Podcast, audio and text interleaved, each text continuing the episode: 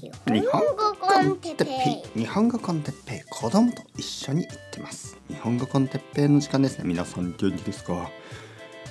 今日は僕の聴いてきた音楽たちについて。はい皆さん。こんにちは。ピーター・バラカンです。じゃなくて日本語コンテッペイですね。元気ですか？ピーター・バラカンさん。あのこのポッドキャストで何度も何度もリスペクトの気持ちを、えー、伝えてきましたけど、えー、彼はまあイギリス出身の、えー、素晴らしい、えー、日本語学習者じゃなくてまあ日本語学習者だったわけですがもう今ではすごく日本語は上手。そして日本語だけではなく彼はあのこれまでですね、えー、主にえっ、ー、とまあイギリスやアメリカの素晴らしい音楽を日本に紹介してきた人。というわけであのまあラジオですね。ラジオをやってきた人。というわけですね、えー、僕もえピーター・バラカンさんにリスペクトをしながらね、えー、今日は今日から少し音楽の話をしたいと思います。おそらく1回では終わりませんね。僕が聴いてきた音楽たち。今まであまりこの話をしなかったですね。それにはまず理由があってあのまず音楽に全く興味がないけど日本語を勉強しているという人もたくさんいますからね。まあその人たちに退屈な ポッドキャストを作ってしまう。ただねよく考えてみたら音楽が大好きな人たちもたくさんいるしあとはまあ自分が興味があるトピック興味がないトピックそういうのがありますよね。えー、今日は、えー、今日はですね窓が開いてましたね、はい、窓が開いた開いたままです、はい。えー、今日はですねピーター・バラカンとか言ってましたけどまあいいです。あの 近所の人に「あの人ピーター・バラカン日本語コンテペなんだ？何を話している?」と思われたかもしれないですがまあいいでしょうちょっと今日は朝早いですからね僕は元気ですから。えー、というわけでね、えー、始めますね。はい僕がどういう音楽をこれまで聴いてきたか。はい、まずですねあの僕が子供の時、えー、日本の音楽ももちろん聴いてました。だけどですね正直言ってまあちゃんと聞いてない。なんかこうテレビとかで、えー、いろいろかかっていたし街でもかかっていた、ね、音楽がいろいろなところでかかってますね。あとはあのお母さんやお父さんがテープですねカセットテープに録音して聴いていた車の中でそういう音楽ももちろん聴いていまし聞いていました。だけど正直言って自分が好きで何度も何度も聴いた音楽というのは少なかった。で僕が小学校の時ですね初めて自分で好きになったあの気持ちがこう変な気持ちがしたあいわゆる悲しい気持ちがした音楽があります。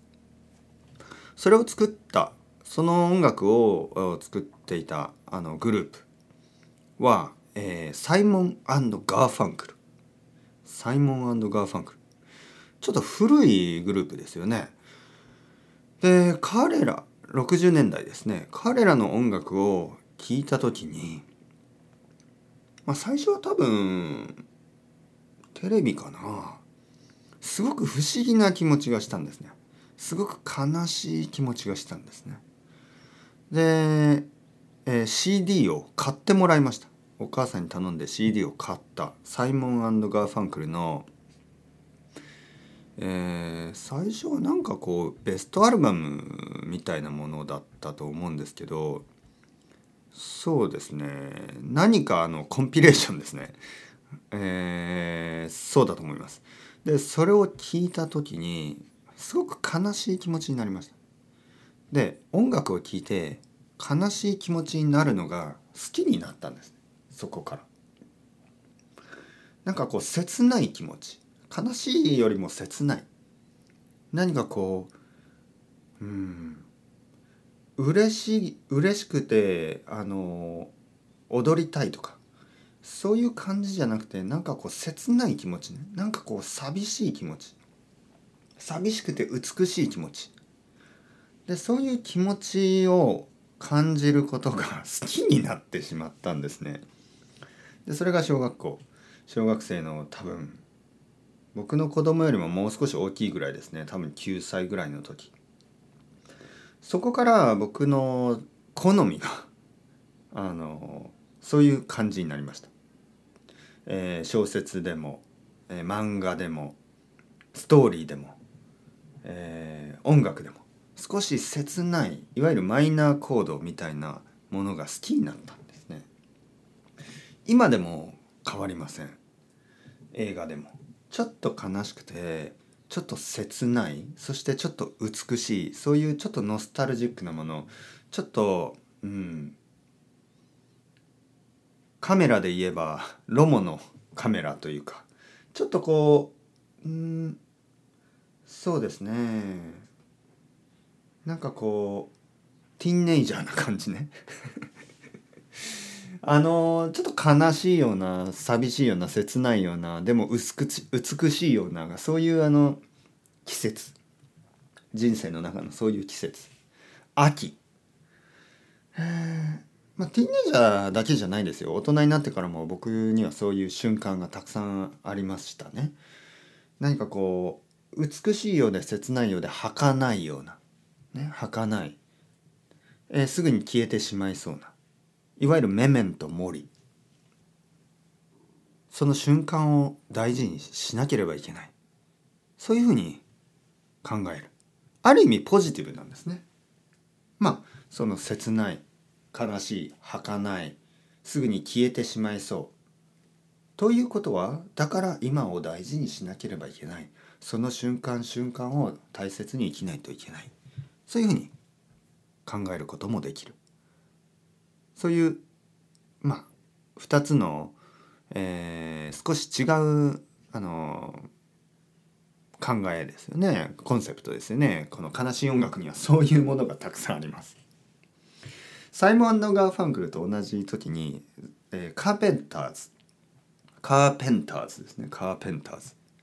音楽の話をする時に必ず日本語っぽい発音でしますからあの皆さんちゃんと理解できますかね？カーペンターズ、ね、こ大工さんみたいな、えー、それもアメリカのグループ古いグループですね、えー、残念ながら、えー、その歌を歌っていた人は死んでしまいました、え、彼女はあ食べる問題ですね。拒食症という、え、問題を抱えてて食べて、え、それを吐き出して、えー、理由は、まあ、その見た目のためですね、えー、自分が太っているというそういうふうに考えすぎて、えー、痩せて痩せて痩せて病気になって、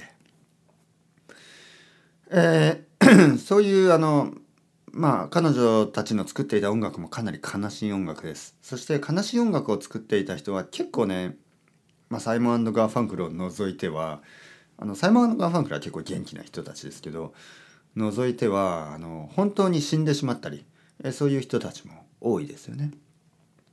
でそういうあのストーリーも僕を魅了します魅了してしまいます。えー、まあたくさんのミュージシャンたちはあの早く死にますよね。でそういうものそしてその内省的ななんか自分の内側を、えー、悲しく描いたような、えー、詩そういうのも僕を魅了してしまいます。小学生の時からどちらかといえばそうですねそういういわゆるダークサイドですよね人生のちょっとこう悲しさそういうところに惹かれてしまう。でどうして惹かれてしまうのかというとさっきも言ったように儚い悲しい切ない短いそういう人生をあの感じたい、ね、その現実をですねだから僕たちは前向きに生きなきゃいけないんだ。ね、そういうあの反対に考えた。えー、なんとなくその希望を感じるんですよね。その悲しいことから希望を感じる。逆にですよ。すごく明るい明るい明るい楽しいあの、まあ、例えばその時もたくさんのアイドルグループがいました。でたくさんのアイドルグループとかあの、まあ、シンガーソングライターちょっと、えー、日本っぽいね、えー、まあ他の国でもたくさんいますよね。なんか明るいこと美しいことをそのまま歌う。それはそれであのいいんですけどなんとなく嘘に感じられますよね。毎日の学校生活ではなんか嫌なこともたくさんあるし先生も好きじゃない先生が多かったしあの結構ナンセンスなね毎日を送っていた。僕は本当になんかいつもいつもなんでこんなに人々はあの嘘をつくんだろうとかどうしてこんなにあの人と人を比べたりとかどうしてこんなに意地悪なことを言ったりしたりどうして感情をコントロールできずに人を傷つけたりどうしてそんなことばかりを他の子供たちもあ近所の、まあ、近所というかまあその町の人たちも、えー、僕の両親も含めてね、えー、嘘をついたりとか。どうしてそんなことをするんだ？子供の時にねそうやって思ってました。だけどその美しい音楽よりもその悲しい音楽を聴くとそういうのはどこにでもある話なんだ、ね、そういうふうに感じられることができた。でその頃にあのビートルズ。ザ・ビートルズですね。ももちろん聴いています。それもあのお母さんお父さんに頼んで CD を買ってます。えー、それもね何かのコンピレーション なんかコンピレーションのベストアルバムみたいのがたくさんありますよね。でそういうのを聞いてあのー、それはね CD だったかテープ。でもね家にはテープもありましたね。ビートルズのテープ。カセットテープがありました。それは多分ねお父さんが持っていたテープだと思います。それもたくさん聞きましたね。でビートルズの中にも明るい曲と明るくない曲があるんですよね。で僕はやっぱり明るくない曲ちょっと変な曲の方が好きだった。明るい曲も悪くないんですけどなんかこう嘘みたいな感じがしましたよね。はい。というわけで僕は小学生の時は結構クラシカルなものサイモン・ガーファンクルそしてカーペンターズそしてザ・ビートルズ。そういうのを聞いてました。はい。次はね中学生ですね。はい。中学生。ちょっと次回話したいと思います。それではまた皆さん chao chao hasta luego またねまたねまたね。